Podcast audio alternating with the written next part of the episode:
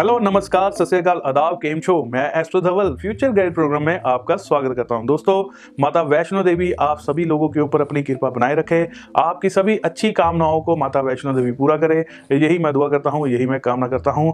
दोस्तों, आज का जो हमारा वीडियो है ये उन लोगों के लिए है जो काफ़ी परेशान है, जो काफ़ी समय से जो परेशान है। कुछ दुकानदारों ने, कुछ व्यापारियों ने हमें कहा कि जैसे ही हमारे हाथ में पैसा आता है, वैसे ही पैसा जो है कहीं ना कहीं खर्च हो जाता है।